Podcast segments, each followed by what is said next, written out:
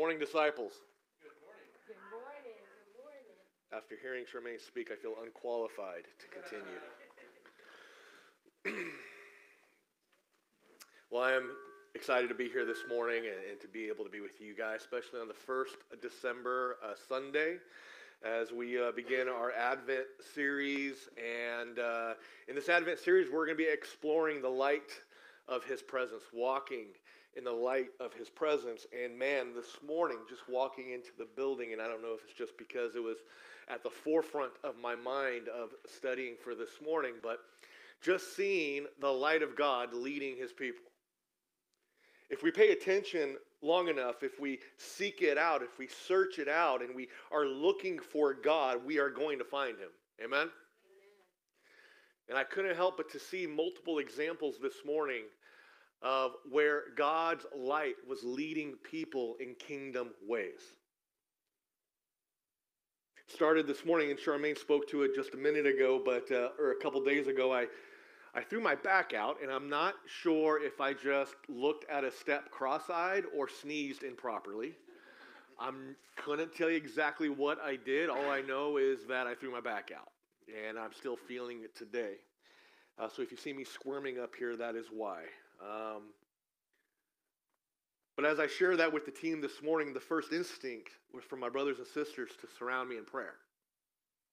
And they couldn't help but smile as they were, and just thinking about how good the Holy Spirit is when people walk out the ways in which they're being led. Amen? Amen?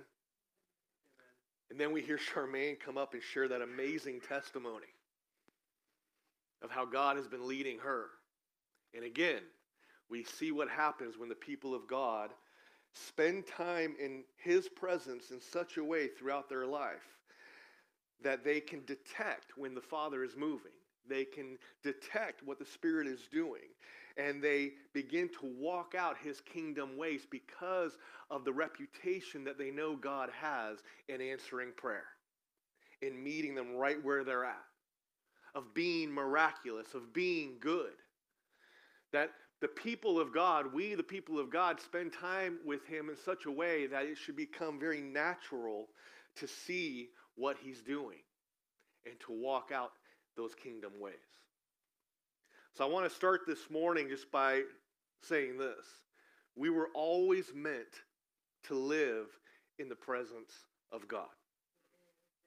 And the light of His presence all throughout time has been leading the way back to it but a different kind of light, not the one that merely just illuminates dark areas, but one that directs us to Christ likeness. Shows us the path to his righteousness, a light that calls us home.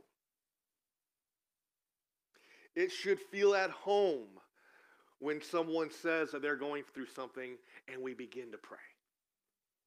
That's home. It should feel at home when a, when a stranger that we don't know is in need and we, we step up to show them the love of God by helping them in that need. He's always calling us home.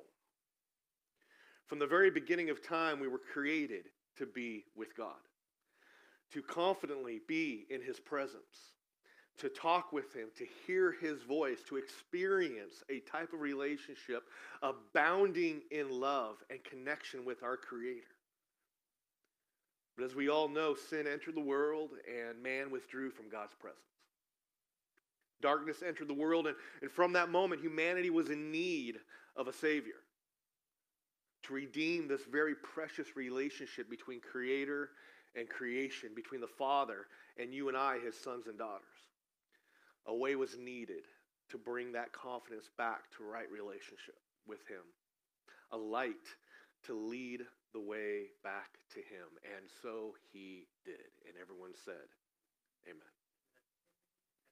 Redemption is exactly what He made a way for. A plan was in motion. And as we lead up to Christmas this year to celebrate that gift of life, that perfect way, his literal presence with us in our Lord and Savior's birth. Let's remember that all of this was to redeem that relationship, to bring back not only a desire to be in his presence, but a revived understanding that being with him is what we're called to do. Everything else flows out of that relationship. Everything flows out of that relationship. As we spend time with our Father, as we spend time being guided by His presence, we will not be able to help but to walk out His ways. This life was not to be lived outside of God's presence. It just wasn't. All throughout time in Scripture, we can see how God was always making a way for us to be in His presence, to walk in His presence, to experience His light giving, darkness conquering presence. And over the course of these next few weeks, together we're going to explore God's presence throughout the ages of Scripture leading up to that perfect way of Jesus. And everyone said, Amen. Amen. And so this morning we're going to find the presence of God as seen through the book of Psalms. We're going to, as you read Psalms, and I'll get into this more as we go, you can't help but to see just people declaring and talking about the reputation of God. Their experiences that they've had in Him, that they've witnessed in him that they've seen him do, miraculous, uh, life changing events that they can't help but to declare. And we see that all throughout the book of Psalms. The Psalms are packed full of declaration, songs of worship, songs of praise, poems, and powerful prayers. Proclaiming his presence is near and at work, overcoming the world around them with his light. All throughout the book of Psalms were prayers, some of which were lamenting prayers because of hard circumstances. But then that psalm would, would shift, their prayer would shift as the author, many times David, would remember where they had seen God at work. And then they would turn that prayer or that song back to describing the, the power and the authority and the love and the goodness of God in their prayer. Which again is inevitable. We can begin lamenting. It is, is an okay thing to do as we cry out to God to, to ask if He's hearing us, to ask if He's there, to ask if He's with us. But then as you start to pray that and then remember the things that God has done to show up in your life and mine, we cannot help for that prayer to shift Amen.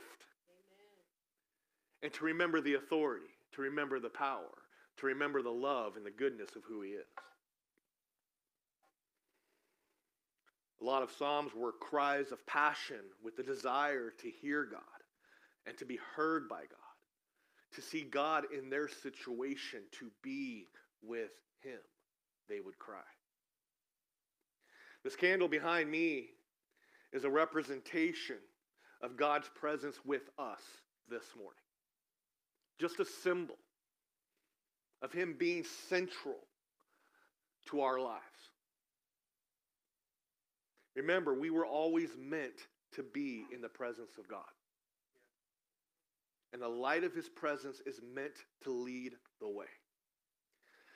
All of our scriptures this morning are going to be in Psalms. Oddly enough, we're talking about the light of his presence in Psalms. We're going to stop, start in Psalms chapter 89, verses 15 through 16, where it says here Happy are those who hear the joyful call to worship for they will walk in the light of your presence, Lord. They rejoice all day long in your wonderful reputation. They exult in your righteousness. The Psalms are just that. There are 150 calls to worship.